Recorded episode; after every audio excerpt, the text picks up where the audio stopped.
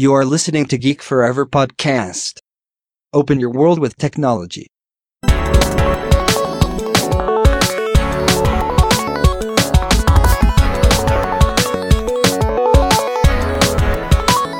This is Geek Story.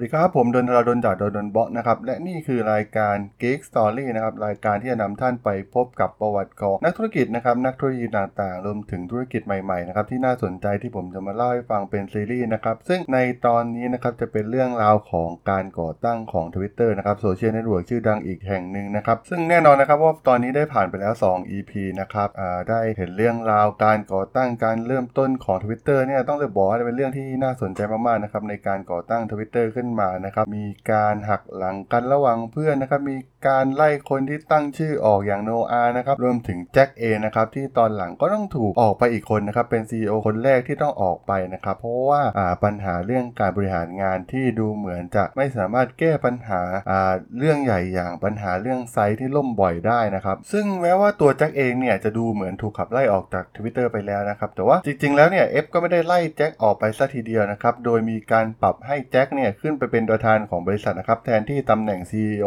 เดิมที่เขาดำรงตำแหน่งอยู่นะครับซึ่งตำแหน่งนี้เนี่ยก็ยังคงอยู่ให้แจ็คเนี่ยโดยแจ็คสามารถเข้าร่วมประชุมบอร์ดของ Twitter ได้เหมือนเดิมนะครับแต่ว่าแค่จะไม่มีสิทธิ์ที่จะออกเสียงใด ๆ เท่านั้นนะครับซึ่งทุกครั้งที่มีงานประชุมนะครับแจ็คก็เข้ามาร่วมเสมอเหมือนเดิมนะครับโดยเข้ามาเพียงเพื่อนั่งจ้องหน้า F เฉยๆครับนั่งกวนตีนนั่งจ้องหน้าเฉยๆนะครับที่สำคัญคือเขาอยากรู้ว่าทวิตเตอร์กำลังทำอะไรต่อไปนะครับไม่ได้มีส่วนร่วมใดๆนะครับในการประชุมทุก ๆ ครั้งของบอร์ดบริหารของ Twitter นะครับได้แต่มาเฝ้าดูพฤติกรรมของ Twitter ในขณะนั้นนะครับว่าจะเดินหน้าไปทางไหนนะครับเช่นเดียวกับฝากฝั่งของ F รวมถึงเฟดแล้วก็บิชานะครับก็เริ่มทำตัวเฉยนะครับทำให้มันเหมือนเป็นเรื่องปกตินะครับที่มีแจ็คเข้ามาร่วมประชุมนะครับแล้วก็ทำเป็นเหมือนกับมองว่าแจ็คไม่อยู่ในที่ประชุมเท่านั้นเองนะครับและต้องบอกว่าสถานการณ์ในตอนนั้นเนี่ยต้องบอกว่า Twitter เนี่ยเริ่มดังจนฉุนไม่อยู่นะครับ F ได้ทุ่มเทเวลาเนี่ยแก้ไขปัญหาเรื่องไซต์ล่มเป็นผลสำเร็จนะครับส่วนตัว Biz เองเนี่ยซึ่งเป็นคนชอบเข้าสังคมเนี่ยได้ทำหน้าที่เป็นหน้าเป็นตาของ Twitter อย่างเป็นทางการต่อสาธารณชนนะครับ โดยตัว Biz เนี่ยได้เดินทางไปทั่วประเทศนะครับ เพื่อเผยแพร่ Twitter ให้สู่วงกว้างนะครับ โดยมีการเข้าร่วมประชุมสัมมนารายการทีวีต่างๆเนี่ยคอยให้สัมภาษณ์นิตยสารโดยหนังสือพิมพ์นะครับกว่าร้อยฉบับนะครับเพื่อทำการโปรโมท Twitter ให้สู่วงกว้างมากที่สุดนะครับส่วนตัวแจ็คเองเนี่ยเริ่มมาโฟกัสกับบริษัทใหม่ของเขาอย่าง Square นะครับบริการด้านชำระเงินผ่านมือถือตัวใหม่ของเขานะครับโดยได้ย้ายออฟฟิศเนี่ยมายังอพาร์ตเมนต์เล็กๆนะครับที่อยู่ไม่ไกลจากสำนักงานใหม่ของ Twitter ในขณะนั้นนะครับ แต่ว่ามันมีสมาชิกนักลงทุนกลุ่มใหม่นะครับที่งงกับสิ่งที่เกิดขึ้นนะครับ เช่นปีเตอร์เฟนตันนะครับเป็นคณะกรรมการคนใหม่ของ Twitter เนี่ยเนื่องจากตอนนั้นเนี่ยเขาได้กลายเป็นนักลงทุนรายใหญ่ที่สุดนะครับในการสนับสนุนทางการเงินรอบใหม่ของ Twitter นะครับโดยตัวปีเตอร์เฟนตันเนี่ยได้ลงเงินไปกว่า 21 ล้านเหรียญนะครับทำให้มูลค่าของ Twitter ในตอนนั้นนะพุ่งขึ้นไปสูงถึง 250 ล้านเหรียญเป็นที่เรียบร้อยนะครับซึ่งตัวเฟนตันเองเนี่ยก็ยังเข้าใจนะครับว่าแจ็คเนี่ยมีบทบาทในแต่ละวันที่ Twitter มากกว่านี้นะครับก่อนที่เขาจะมาลงทุนเนี่ยเขายังไม่รู้ว่าผู้ก่อตั้งทั้งสองทั้งแจ็คและ Ev เนี่ยไม่ชอบขี้หน้ากันอย่างรุนแรงในขณะนั้นนะครับ ซึ่งในที่สุดเนี่ยเฟนตันก็ได้มีโอกาสพูดคุยส่วนตัวกับแจ็คนะครับ โดยแจ็คได้บอกกับเฟนตันว่า Ev เนี่ยเป็นคนผลักไสไล่ส่งเขานะครับเพื่อไปกลุ่มอำนาจบริษัท แล้วก็ไอเดียของทวิตเตอร์ทั้งหมดเนี่ยมันเป็นไอเดียของเขานะครับและเริ่มบ่นให้เห็นทิศทางใหม่ของบริษัทนะครับที่ Ev กำลังนำพาไปอยู่ในขณะนั้นนะครับซึ่งมันเป็นเหมือนการใส่ไฟให้กับ Ev นะครับให้กับเฟนตันได้รับฟังนะครับซึ่งเฟนตันเนี่ยกำลังจะมีบทบาทอย่างมากนะครับในทวิตเตอร์เพราะว่าเป็นผู้ลงทุนหลักรายใหญ่ที่สุดในตอนนั้นนะครับ ซึ่งตอนนั้นเนี่ยก็ต้องบอกว่าเฟนตันเนี่ยก็เริ่มรู้สึกคล้อยตามแจ็คซะด้วยนะครับ แล้วก็สัญญากับแจ็คนะครับว่าจะพาแจ็คกลับไปมีอำนาจในบริษัทให้ได้อย่างแน่นอนนะครับ ซึ่งแน่นอนนะครับตรงนี้มันเป็นแผนอย่างหนึ่งของแจ็คนะครับที่มีความร้ายกาจมากนะครับที่สามารถดึงบอร์ดที่มี power สูงอย่างปีเตอร์เฟนตันเนี่ยเข้ามาเป็นพวกได้นะครับซึ่งตอนนั้นแจ็คเนี่ยก็เริ่มเห็นเส้นทางที่จะพาเขาเนี่ยกลับไปยังทวิตเตอร์ได้อีกครั้งนะครับจนเมื่อถึงปี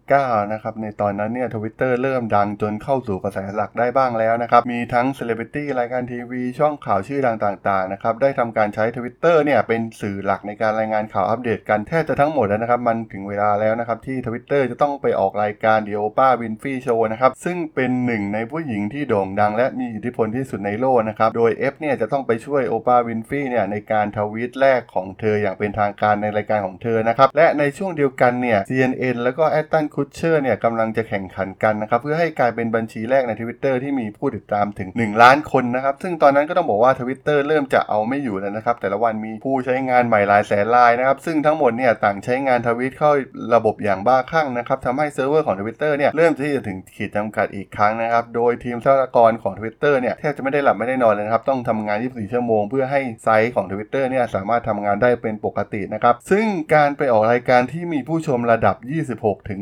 42 ล้านคนต่อสัปดาห์อย่าง The Oprah Winfrey Show เนี่ย ถือเป็นฝันร้ายของเหล่าวิศวกร Twitter เลยก็ว่าได้นะครับ ซึ่งต้องบอกว่าโอปราเนี่ย เป็นเปรียบเสมือนตัวแทนของกระแสหลักนะครับ ซึ่งสามารถเข้าถึงผู้ชมระดับ mass ได้มากมายนะครับ แล้วก็แฟนๆ ของโอปราเนี่ย อาจจะลงทะเบียนเข้ามาถล่มเซิร์ฟเวอร์ Twitter ได้นะครับในวันออกอากาศนะครับซึ่ง Ev เนี่ยก็รีบประชุมกับวิศวกรโดยด่วนนะครับว่าจะทำยังไงให้ไซต์ไม่ล่มออกอากาศแบบสดๆนะครับซึ่งมันน่าจะไม่ส่งผลดีต่อ Twitter อย่างแน่นอนนะครับจึงได้ตัดสินใจกับทีมวิศวกรนะครับให้สร้างเซิร์ฟเวอร์ตัวใหม่เพื่อโอปราโดยเฉพาะนะครับเป็นเซิร์ฟเวอร์ Twitter พิเศษส่วนตัวของเธอนะครับซึ่งการันตีว่าไซต์นี้จะไม่ล่มอย่างแน่นอน แล้วก็การทวิตครั้งแรกของเธอเนี่ยจะไม่มีทางล่มออกอากาศนะครับซึ่งตอนนั้นเนี่ยทีมงาน Twitter เนี่ยก็ต้องเตรียมรับศึกทั้ง 2 ทางนะครับทั้งการแข่งขันระหว่าง CNN แล้วก็แอชตันคุชเชอร์นะครับเพื่อให้ได้ผู้ติดตาม 1 ล้านคนก่อนนะครับรวมถึง The Oprah Winfrey Show นะครับที่จะออกอากาศภายในอีกไม่กี่วันนะครับซึ่งในที่สุดนะครับวันออกอากาศจริงก็มาถึงนะครับ มีการเตรียมสคริปต์ไว้อย่างดีนะครับ แม้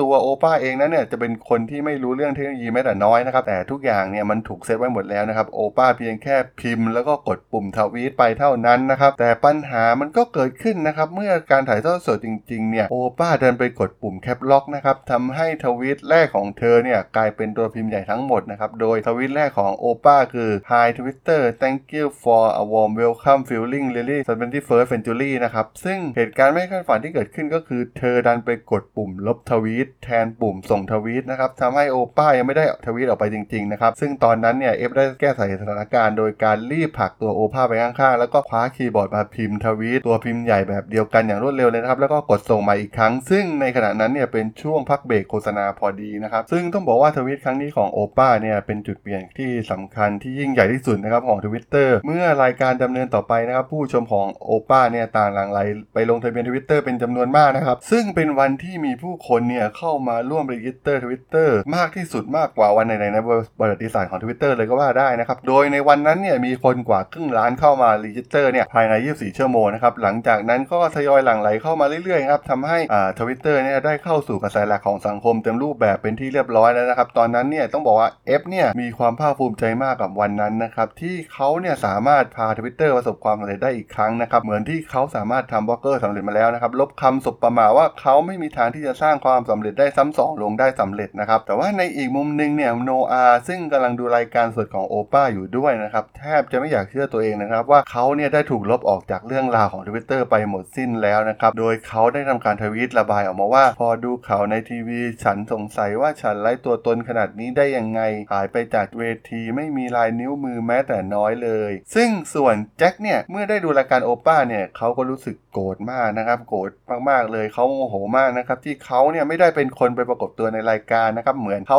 ถูกลบออกจากประวัติศาสตร์ทวิตเตอร์ไปอีกคนเหมือนกันนะครับแจ็ครู้สึกว่าชื่อของเขาเนี่ยถูกลบออกไปและเขาไม่เหมือนกับโนอานะครับที่จะยอมแพ้กับเรื่องดังกล่าว แล้วก็หลบหายตัวไปนะครับดังคนพ่ายแพ้ แต่ว่าตัวแจ็คเองเนี่ยมีแผนการที่ยิ่งใหญ่กว่านั้นมากนะครับซึ่งหลังจากได้ออกรายการ The Oprah Winfrey Show เนี่ยจำนวนผู้ใช้งานของ Twitter เนี่ยก็ได้เพิ่มสูงขึ้นเป็นประวัติการณ์นะครับส่วนการแข่งขันระหว่างแอชตันคุชเชอร์กับ CNN เนี่ยปรากฏว่าแอชตันคุชเชอร์เนี่ยสามารถเอาชนะไปได้นะครับ สามารถสร้างยอดติดตามใน Twitter ได้ถึง 1 ล้านคนก่อนนะครับ แล้วก็ยังเป็นคนแรกในประวัติศาสตร์ของ Twitter ด้วยนะครับ ซึ่งตอนนี้เนี่ยมันไม่ใช่แค่อเมริกาแล้วนะครับ เพียงประเทศเดียวอีกต่อไปที่ Twitter กำลังเผยแพร่ขยายไปทั่วโลกอย่างรวดเร็วนะครับ จากการเลือกตั้งประธานาธิบดีสหรัฐปี 2008 นะครับ ซึ่งบารักโอบามาเนี่ยใช้ Twitter เป็นเครื่องมือสำคัญนะครับในการหาเสียงทำให้เหล่าผู้มีอิทธิพลเนี่ยในทุกๆวงการเนี่ยเริ่มมาเห็นความสำคัญนะครับของ Twitter ทั้งแวดวงการเมืองดารา นักร้อง นักดนตรี หรือว่านักกีฬานะครับที่มีชื่อเสียงทั่วโลกเนี่ยต่างเข้ามาใช้งาน Twitter เป็นสื่อประชาสัมพันธ์ส่วนตัวให้กับตัวเองนะครับซึ่งมันเห็นผลมาแล้วนะครับจากโอบามาในการเลือกตั้งประธานาธิบดีสหรัฐในปี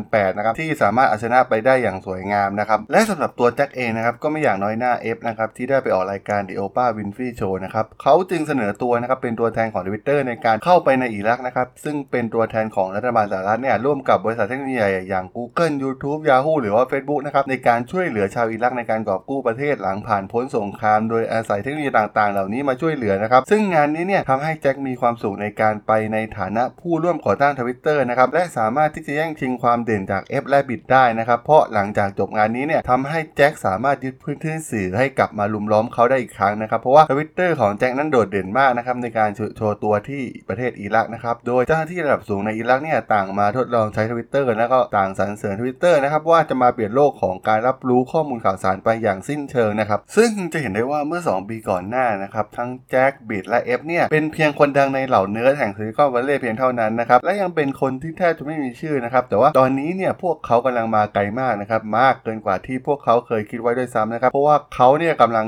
ได้รับเสนอชื่อให้เป็นบุคคลทรงอิทธิพล 100 คนแรกของโลก ในนิตยสารไทม์นะครับนิตยสารชื่อดังของประเทศอเมริกานะครับและแน่นอนนะครับเขาได้รับเชิญมางานเลี้ยงกาล่าของไทม์100นะครับซึ่งเต็มไปด้วยเหล่าบรรดาผู้มีชื่อเสียงทั้งดารานักร้องนักการเมืองนะครับ CEO พันล้านรวมถึงเจ้าของรางวัลโนเบลนะครับหรือแม้กระทั่งสุภาพสตรีหมายเลขหนึ่งในตอนนั้นนะครับพวกเขากำลังอยู่ในจุดเดียวกับพวกเขาเหล่านี้เป็นที่เรียบร้อยแล้วนะครับเป็นคนดังที่ไทม์ต้องเชิญเข้ามาในงานนี้นะครับซึ่งต้องบอกว่าแม้ในงานเนี่ยจะเต็มไปด้วยเซเลบชื่อดังมากมายนะครับไม่ว่าจะเป็นมิเชลโอบามาลิฟไทเลอร์เคทฮัดสันจอห์นเลเจนด์หรือว่าตัวโอปราห์วินฟรีย์เองก็ตามนะครับแต่ว่าพวกเขาเหล่านั้นเนี่ยต่างพูดถึงคน 3 คนนะครับก็คือเหล่าผู้ก่อตั้งทวิตเตอร์นะครับซึ่งไม่กี่สัปดาห์ก่อนหน้านะครับทันทีที่แจ็คได้ทราบข่าวว่านิตยสารไทม์เนี่ยจะประกาศรายชื่อ 100 ผู้ทรงอิทธิพลของโลกนะครับ โดยที่ 98 คนในหมู่ผู้ทรงอิทธิพลเนี่ยคือผู้นำการเมืองนักฟิสิกส์ผู้ได้รับรางวัลโนเบลนักดนตรีหรือว่าเซเลบริตี้ชื่อดังนะครับ ส่วนอีก 2 ที่ในรายชื่อนะครับมันกลายเป็น F และบิดแห่งทวิตเตอร์นะครับซึ่งต้องบอกว่ามันไม่มีแจ็คอยู่ด้วยในขณะนั้นนะครับแต่อย่างน้อยนะครับก็ยังมีข้อดีอยู่บ้างนะครับเพราะว่า F และบิดเนี่ยได้ทำการล็อบบี้ให้แจ็คเนี่ยสามารถเข้ามาร่วมงาน gala dinner ได้นะครับซึ่งหลาย ๆ คนในงานก็ไม่รู้ว่ามันไม่ใช่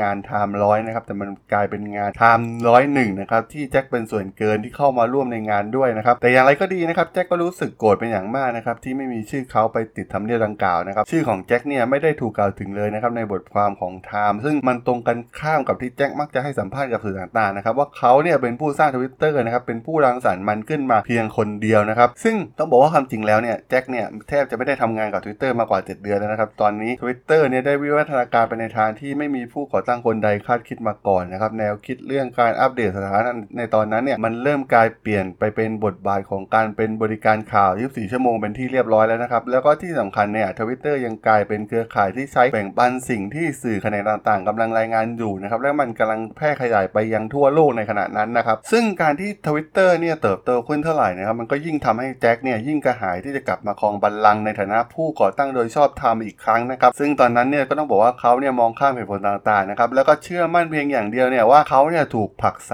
ด้วยการปฏิวัตินะครับเพื่อกุมอำนาจและอิทธิพลโดย F นะครับและมันยิ่งเจ็บช้ำขึ้นไปอีกนะครับในในงานกาล่าไทม์100นะครับ Ev ได้รับการแนะนำว่าเป็น CEO ของ Twitter นะครับซึ่งไม่ใช่แจ็คนะครับโดยแจ็คเนี่ยรับไม่ได้นะครับที่ Ev ได้นั่งโต๊ะระดับแถวหน้านะครับร่วมกับเหล่าคนดังแถวหน้าของอเมริกานะครับห่างไปไม่กี่ฟุตเนี่ยจากสุภาพสตรีหมายเลขหนึ่งอย่างมิเชลโอบามานะครับซึ่งกำลังกล่าวสรรเสริญทวิตเตอร์อยู่บนเวทีนะครับเกี่ยวกับนวัตกรรมรวมถึงการเป็นตัวอย่างของผู้ประกอบการหน้าใหม่นะครับและก็เธอได้มองลงมาที่ Ev นะครับไม่ใช่แจ็คแต่อย่างใดนะครับก็ต้องบอกว่าสถานการณ์ในตอนนั้นเนี่ยทิศทางของ Twitter เนี่ยค่อนข้างที่จะชัดเจนแล้วนะครับบริษัทกำลังเติบโตในทุกแง่มุมนะครับทั้งจำนวนผู้ใช้งาน ผู้คนใช้งานเป็นประจำนะครับโดยมีการทวีตกว่า 35 ล้านทวีตต่อวันนะครับแต่จำนวนพนักงานของบริษัทเนี่ยเพิ่มอย่างช้าๆนะครับและมีเพียงไม่ถึง 100 คนเท่านั้นนะครับตอนนั้นเนี่ยเหล่าคณะกรรมการของบริษัทเนี่ยก็ได้เริ่มกดดัน F นะครับให้เริ่มว่าจ้างมืออาชีพมารับมือสถานการณ์นะครับที่บริษัทนี่ยกำลังเติบโตอย่างฉุดไม่อยู่นะครับ บริษัทควรที่จะมี CTO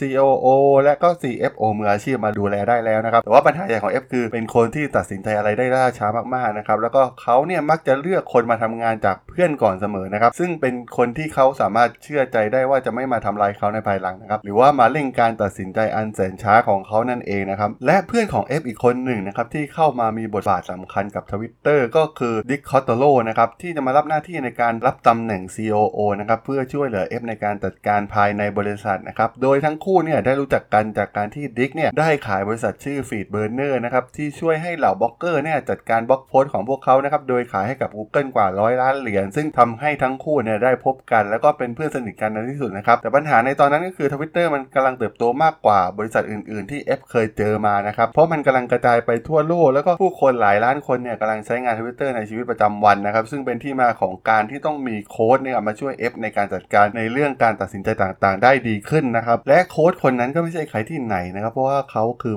บิลแคมเบลนะครับโค้ด CEO ในตำนานที่เคยให้คำปรึกษาทั้งสตีฟจ็อบส์เอริกชมิดต์รวมถึงแลร์รี่กับเซอร์เกย์บรินของ Google นะครับล้วนผ่านมือบิลแคมเบลมาแล้วทั้งสิ้นนะครับ ซึ่งสุดท้ายเนี่ย F ก็ได้ตกลงเข้าพบกับบิลแคมเบลนะครับซึ่งหลังจากได้ลองมา coaching กับบิลแคมเบลเนี่ย F ก็เริ่มหลงเคิมกับแคมเบลนะครับมีการพบปะพูดคุยกันสัปดาห์ละครั้งนะครับซึ่งในภายหลังเนี่ยบิลแคมเบลเนี่ยก็เริ่มเข้ามามีบทบาทในทวิตเตอร์อีกคนนะครับแม้จะไม่ได้เป็นกรรมการโดยตำแหน่งนะครับแต่ว่าเขามักจะเข้ามาร่วมประชุมกรรมการของทวิตเตอร์อยู่เสมอนะครับในฐานะของโค้ช CEO นะครับส่วนทางฝั่งแจ็คเนี่ยก็ได้เริ่มสร้างตัวตนแบบใหม่นะครับโดยการเปลี่ยนสไตล์การแต่งตัวนะครับเป็นเสื้อเชิ้ตติดกระดุม แล้วก็เริ่มสวมสูทเป็นประจำนะครับเริ่มเป็นคนที่ยึดติดความสมบูรณ์แบบมากขึ้นนะครับซึ่งทั้งหมดทั้งมวลเนี่ยมันถูกออกแบบมาให้คล้ายคลึงกับนักธุรกิจผู้เยี่ยมยอดที่สุดในอเมริกาอย่างสตีฟ จ็อบส์นะครับต้องบอกว่าแจ็คเนี่ยเป็นคนชื่นชมสตีฟ จ็อบอย่างมากนะครับโดยเขาพยายามทำความเข้าใจในสไตล์การทำธุรกิจของจ็อบนะครับในปี 2009 เนี่ยก่อนที่แจ็คเริ่มสร้างสแควร์เนี่ยเขาไม่ได้แค่ยกย่องจ็อบเฉยๆนะครับแต่เขาพยายามเลียนแบบทุกสิ่งของจ็อบนะครับโดยเขาทดลองด้วยการใส่แว่นตาแบบกลมของจ็อบนะครับและเริ่มเลียนแบบการแต่งกายประจำวันแม้กระทั่งฟังเพลงบิทเทิลศิลปินคนโปรดของจ็อบด้วยนะครับโดยแจ็คเนี่ยเริ่มว่าจ้างอดีตพนักงานของ Apple ให้มาทำงานที่สแควร์นะครับเริ่มมีสไตล์การพูดที่ใช้คำพูดรูปแบบเดียวกันกับจ็อบนะครับตัวอย่างเช่น ไม่มีใครเคยทำสิ่งนี้มาก่อนนะครับคำว่าวิเศษคำว่าน่าประหลาดใจ หรือว่าคำว่าน่ายินดีนะครับ ซึ่งคำเหล่านี้เนี่ยจ็อบชอบใช้ในงานเปิดตัวผลิตภัณฑ์ของ Apple แทบจะทั้งสิ้นนะครับ ซึ่งมันไม่ใช่แผนการใหญ่โตของแจ็คนะครับที่จะเรียนแบบจ็อบแต่ว่ามันคือแผนการทีละเล็กละน้อยนะครับที่ร่วมเติมแต่งในการสร้างตัวตนใหม่ของเขานะครับซึ่งหลังจากที่จ็อบได้ล้มป่วยลงในปี 2009 นะครับสื่อก็ได้พยายามหาสตีฟจ็อบคนต่อไปนะครับซึ่งสำหรับแจ็คเนี่ยการสร้างตัวตนใหม่ให้กลายเป็นสตีฟจ็อบ2.0 ขึ้นมาเนี่ยมันไม่ใช่แค่การเลียนแบบว่ามีวิสัยทัศน์แบบจ็อบนะครับมันยังเป็นผลที่ไม่ได้ตั้งใจของการจุดไฟที่แจ็คพยายามก่อตั้งขึ้นนะครับ ตั้งแต่เขาเนี่ยถูกขับออกจากทวิตเตอร์นะครับ และมันเป็นกองไฟที่ลมควันให้ F เนี่ยออกจากบริษัทไปด้วยนะครับ ถึงแม้ตอนนี้นะครับตัวพีเตอร์เฟนตันนะครับบอร์ดที่มี power สูงเนี่ยจะอยู่ฝ่ายแจ็คมาโดยตลอดหลังจากได้คุยกัน แต่ว่าปัญหาคือจะทำอย่างไรให้เฟรดกับบิจานนะครับอดีตกรรมการที่มีบทบาทที่สำคัญเนี่ยที่ตอนนั้นนี่อยู่ข้าง F เนี่ยหันมาสนับสนุนแจ็คด้วยนะครับแต่ว่ามันก็ต้องบอกว่ามันเหมือนโชคชะตาลิขิตให้ทุกอย่างเป็นใจเข้าทางแจ็คนะครับเมื่อรองประธานฝ่ายวิศวกรรมอย่างไมค์แอปบอทเนี่ยได้มาปรึกษาแจ็คในเรื่องทิศทางของบริษัทนะครับซึ่งตอนนั้นไมค์คิดว่าแจ็คเนี่ยยังคงมีบทบาทอยู่ในทวิตเตอร์นะครับผมแจ็คมักบอกกับสื่อต่างๆ ว่าเขาคือคนคิดค้นทวิตเตอร์นะครับซึ่งแน่นอนนะครับเพราะว่าแจ็คก็ได้ปฏิบัติการใส่ไฟเต็มที่นะครับบอกกับไมค์แอปบอทว่าตำแหน่งรองประธานของไมค์เนี่ยมันไม่ได้ด้อยไปกว่าตำแหน่ง CEO เลยนะครับการไปปรึกษา F เนี่ยมันไม่มีอะไรคืบหน้าอย่างแน่นอนนะครับให้บอกความกังวลเหล่านี้กับเหล่าคณะกรรมการบริษัทอย่างเฟรดบิจานหรือเฟนตันเลยนะครับหรือไม่ก็บอกความกังวลเหล่านี้ไปถึงบิลแคมเบลโค้ชของ F เลยด้วยก็ดีนะครับ ซึ่งเหตุการณ์ครั้งนี้เนี่ยทำให้ไมค์เนี่ยเริ่มไปบอกผู้บริหารคนอื่นในทวิตเตอร์นะครับให้มาพบแจ็คด้วยนะครับซึ่งถึงจุดนี้แจ็คกำลังสร้างกองกำลังในการก่อกบฏในทวิตเตอร์ขึ้นมาอีกครั้งนะครับซึ่งเป็นสถานการณ์ที่ประจวบเหมาะกับ ที่ตัว F เนี่ยไปจัดการเรื่องของการออกแบบ Twitter เวอร์ชันใหม่อยู่นะครับ ซึ่งตอนนั้นก็ต้องบอกว่าเป็นเป็นการละเลยงานประจำวันของ CEO โดยใช่เหตุนะครับทำให้ความสัมพันธ์ของเขาในตำแหน่ง CEO กับเหล่าผู้บริหารของ Twitter เนี่ยเริ่มดูย่ำแย่ลงเรื่อยๆนะครับซึ่งตรงนี้ต้องบอกว่าแจ็คเนี่ยค่อยๆ สะสมกองกำลังนะครับในการที่จะก่อการปฏิวัติอ่า F อีกครั้งนะครับเพื่อแย่งชิงอำนาจกลับมาอีกครั้งนะครับตอนนี้เนี่ยแผนของแจ็คเนี่ยเริ่มเห็นทางสว่างขึ้นมาแล้วนะครับในการที่เขาจะกลับคืน Twitter ได้อีกครั้งนะครับซึ่งหลังจากที่แจ็คเนี่ยได้เริ่มคุยกับเหล่าผู้บริหารระดับสูงของทวิตเตอร์ไปหลาย ๆ คนนะครับทำให้เขาเนี่ยได้รับรู้ความเป็นไปภายในทวิตเตอร์มากพอสมควรนะครับว่า F กำลังนำพาทวิตเตอร์ไปในทิศทางใดนะครับซึ่งเหล่าผู้บริหารหลาย ๆ คนของทวิตเตอร์เนี่ยก็เริ่มกังวลใจมากขึ้นนะครับในการบริหารของ F แล้วก็ทิศทางที่ Ev กำลังพาไปของทวิตเตอร์นะครับและเหมือนกับผู้บริหารคนอื่น ๆ ที่ตบเท้าเข้าหาแจ็คนะครับดิคคอสโตโลก็เช่นกันนะครับแม้จะเป็นคนที่ F ชักชวนให้มารับตำแหน่ง CEO เองก็ตามนะครับแต่ดิคก็ไม่อยากตกขบวนรถนี้เหมือนผู้บริหารคนอื่น ๆ นะครับโดยเขาเนี่ยได้มีโอกาสมาพบแจ็คนะครับที่อพาร์ตเมนต์ของแจ็คเพื่อโน้มน้าวใจดิกนะครับให้เห็นทำทำงานที่ล่าช้าของ Ev นะครับซึ่งทุกๆการประชุมเนี่ยเป็นไปอย่างลับๆนะครับแล้วก็แจ็คก็เริ่มโน้มน้าวคณะกรรมการแล้วพนักงานระดับอาวุโสของทวิตเตอร์นะครับส่วนใหญ่ได้สำเร็จนะครับแล้วก็ที่สำคัญก็คือดิกก็เป็นอีกหนึ่ง key man นะครับเพราะมีแผนที่จะให้ดิกเนี่ยมารับตำแหน่ง CEO ชั่วคราวนะครับหากสามารถที่จะไล่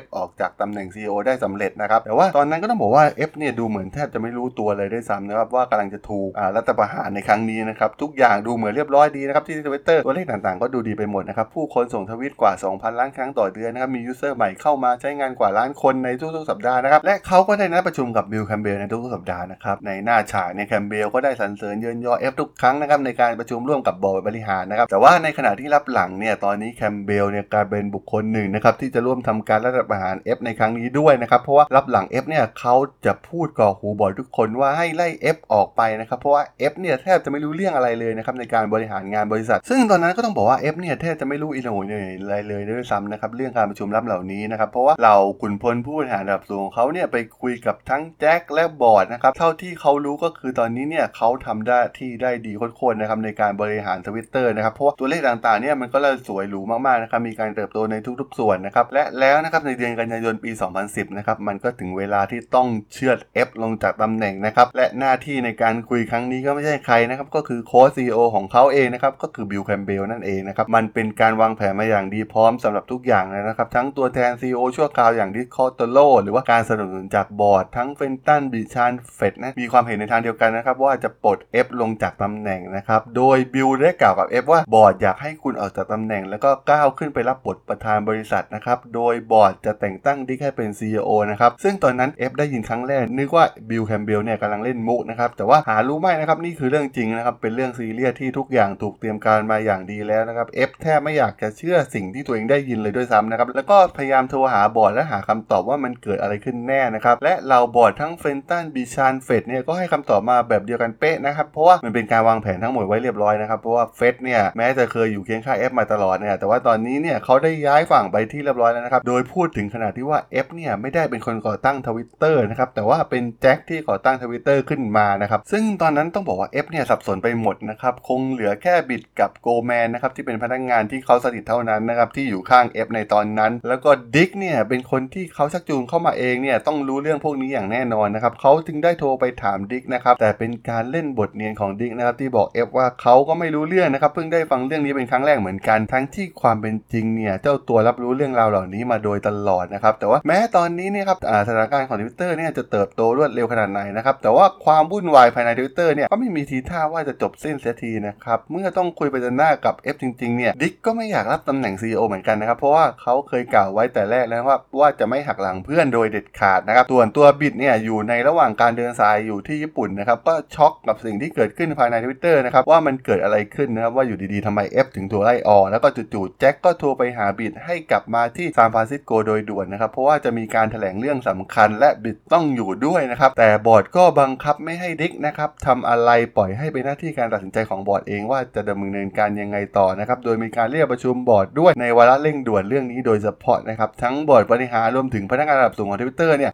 เข้าร่วมประชุมครั้งนี้กันอย่างคับคั่งนะครับ โดย Fred เนี่ยเปิดประเด็นทันทีนะครับ เพราะว่าความรำคาญกับความโกลาหลของทวิตเตอร์นะที่ที่ผ่านมานะครับ แต่มันต้องการ 2 เสียงเป็นอย่างน้อยนะครับ เพื่อโหวตวาระดังกล่าว และเป็นแจ็คเองนะครับที่เป็นคนยกมือขึ้นอีกคนหนึ่งซึ่งตอนนี้ Ev ก็ได้เริ่มตระหนักถึงสิ่งที่กำลังจะเกิดขึ้นแล้วนะครับและเริ่มรู้นะครับว่าแจ็คเนี่ยอยู่เบื้องหลังเรื่องทั้งหมดนี้นะครับโดยเขาวางหมากไว้อย่างแยบยลนะครับมันเป็นการล้างแค้นของแจ็คนะครับและตอนนี้ไม่มีอะไรที่ Ev จะทำเพื่อหยุดพวกเขาได้แล้วนะครับโดยบอร์ดทำการแจ้งเรื่องที่จะมีการสับเปลี่ยนที่นั่งในคณะกรรมการนะครับเราบอร์ดบริหารได้วางแผนไว้หมดแล้วนะครับแล้วก็วางหมากไว้ในทุกตำแหน่งเป็นอย่างดีนะครับโดย Ev เนี่ยจะถูกไปผลักไปยังตำแหน่งลงไปอีกนะครับและแจ็คจะได้เป็นประธานบริหารของทวิตเตอร์นะครับซึ่งต้องบอกว่า F เนี่ยถึงกับช็อกนะครับที่บอร์ดใช้แรงบีบที่โหดร้ายกับเขาได้ถึงเพียงนี้นะครับแต่ F ก็ได้พยายามทุกวิถีทางนะครับเพื่อไม่ให้เสียไปมากกว่านี้นะครับพยายามล็อบบี้ตัวเฟนตันเองนะครับให้เขาเนี่ยยังดำรงตำแหน่งประธานฝ่ายผลิตภัณฑ์นะครับและก็ไม่อยากให้แจ็คไปที่บริษัทนะครับเพื่อประกาศอย่างเป็นทางการ ซึ่งส่วนนี้เนี่ยมันเป็นส่วนหนึ่งของข้อตกลงที่ F คุยกับเฟนตันก่อนการประชุม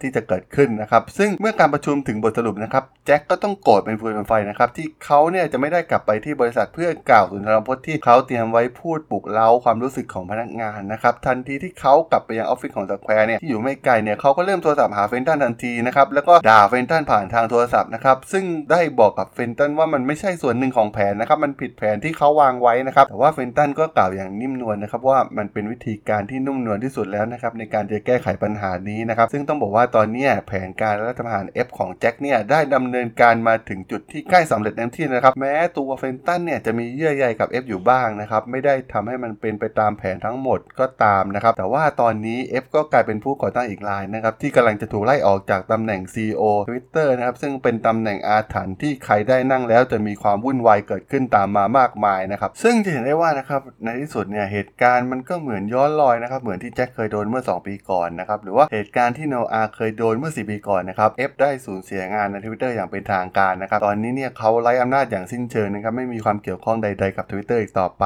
นะครับตอนนี้การตัดสินใจทั้งหมดทวิตเตอร์เนี่ยอยู่กับแจ็คในฐานะประธานบริหารนะครับแล้วก็ดิกผู้เป็นนายของ F ที่ทวิตเตอร์อย่างเป็นทางการ และถูกต้องตามกฎหมายนะครับ และในที่สุดเนี่ยมันก็ถึงวันที่จะต้องมีการประกาศอย่างเป็นทางการที่สำนักงานทวิตเตอร์นะครับ แม้ว่าข้อสรุปท้ายเนี่ยเป็นแผนที่แจ็คไม่ได้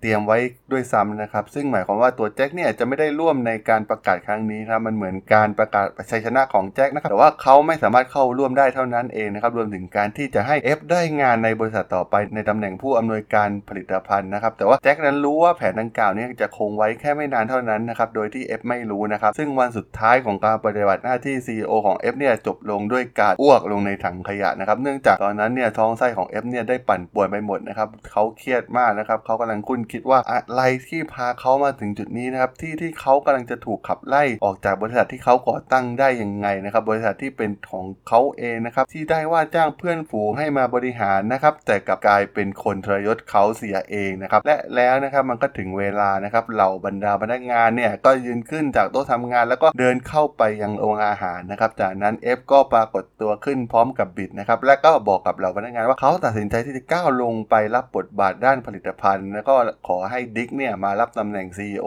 แทนนะครับ และภายในอีกไม่กี่วินาทีนะครับหลังจากทีมประชาสัมพันธ์ของ Twitter ได้เผยแพร่คำกล่าวดังกล่าวของ F อฟออกไปนะครับทางบล็อกของบริษัทเนี่ยก็ทำให้สื่อต่างๆเนี่ยเริ่มช่วงชิงกันถ่ายทอดสดคำประกาศนั้นอย่างรวดเร็วนะครับ ซึ่งเป็นการประกาศที่ไม่ได้เอ่ยถึงเหล่ากบฏที่ร่วมกันวางแผนเพื่อทำการรัฐประหาร F แต่อย่างใดนะครับไม่ได้กล่าวว่า F เนี่ยเกือบที่จะตกงานโดยสิ้นเชิงนะครับรวมถึงไม่ได้กล่าวถึงแจ็คที่จะกลับมายังบริษัทนะครับเพราะนั่นยังมาไม่ถึงจริงๆนะครับแล้วก็เป็นช่วงเวลาที่แจ็ครอคอยแล้วก็วางแผนมานานนะครับช่วงเวลาที่ควรเกิดขึ้นตั้งแต่หลายเดือนก่อนนะครับเมื่อ F ถูกบีบให้ลงไปรับตำแหน่งต่ำลงนะครับตอนนั้น F ได้ถูกบีบออกไปอย่างถาวรนะครับ F แทบจะไม่เข้ามาปฏิบัติการในทวิตเตอร์มากว่า 2 เดือนนะครับหลังจากที่ถูกบีบไปเป็นตำแหน่งประธานฝ่ายผลิตภัณฑ์นะครับซึ่งต้องบอกว่ายอมรับจริงๆ ว่าเขาได้พ่ายแพ้เป็นที่เรียบร้อยแล้วนะครับ เพราะว่าตำแหน่งประธานด้านผลิตภัณฑ์ที่เขาได้รับมาเนี่ยแทบจะไม่มีอำนาจใดๆนะครับ แล้วก็ดิกเนี่ยผู้เป็น CEO ก็ไม่ได้สนใจการทำงานในส่วนนี้ของ F อีกต่อไปนะครับ ในการประชุมด้านการบริหารเนี่ยถูกแยกออกไปโดยไม่มี F นะครับ รวมถึงการคุยกับเหล่านักลงทุนเนี่ย F ก็ไม่ได้มีสิทธิ์ได้เข้าไปร่วมอีกต่อไปนะครับทำให้สำหรับ Ev เนี่ยมันจบลงไปแล้วนะครับสำหรับบทบาทของ F ในทวิตเตอร์เนี่ยจะไม่เกี่ยวข้องกับการดำเนินงานในแต่ละวันอีกต่อไปนะเขาเพียงช่วยทวิตเตอร์ในฐานะผู้ก่อตั้งคณะกรรมการผู้ถือหุ้นของบริษัทเพียงเท่านั้นนะครับรวมถึง Biz ผู้ร่วมก่อตั้งคนสุดท้ายก็ต้องออกไปเช่นเดียวกันนะครับเพราะว่าผู้ร่วมงานที่เขารักและเคารพได้ออกไปหมดแล้วนะครับแล้วก็เขาไม่มีงานใดๆในทวิตเตอร์อีกต่อไปนะครับส่วนตัวแจ็คเนี่ยแม้จะดำรงตำแหน่งประธานบริหารของบริษัทนะครับแต่ว่าตอนนั้นเนี่ยเขามีอำนาจในมืออยู่เต็มเปี่ยมนะครับเพราะว่าเขาสามารถขจัด F ออกไปจากเส้นทางที่ขวางไว้สำเร็จแล้วนะครับดิกเป็น CEO นะครับแต่ว่าเป็น CEO เพียงชั่วคราวนะครับตอนนี้นี่แจ็คก็คือสามารถกลับมาได้สำเร็จนะครับแจ็คพยายามทำให้ทุกคนรู้นะครับว่าเขานี่คือคนคิดค้นและก่อตั้งทวิตเตอร์นะครับทำให้ตอนนี้เนี่ยคนส่วนใหญ่ก็ต่างเข้าใจว่าเขาเนี่ยเป็น CEO ของทวิตเตอร์เป็นที่เรียบร้อยแล้วนะครับ ตอนนี้เนี่ยมันไม่มีสิ่งใดมาหยุดความทะเยอทะยานของแจ็คได้อีกต่อไปนั่นเองครับ สำหรับเรื่องราวของการก่อตั้งของ Twitter เนี่ยผมก็จะขอจบไว้เพียงเท่านี้นะครับ เราจะเห็นได้ว่าในตอนหลังเนี่ยก็แจ็คก็จะมาเป็น CEO ตัวจริงนะครับ อย่างที่เราเห็นในปัจจุบันนะครับ ตอนนี้แจ็คก็ออกหน้าอยู่ตลอดนะครับในงานสังคมต่างๆนะครับในฐานะผู้ก่อตั้งทวิตเตอร์ตัวจริงนะครับซึ่งสุดท้ายเนี่ยผมก็จะมาขอสรุปบทสรุปของผู้ก่อตั้งทั้ง 4 คนนะครับคนแรกก็คือโนอาเนี่ยโนอาเนี่ยได้ย้ายกลับมายังซานฟรานซิสโกนะครับในช่วงปี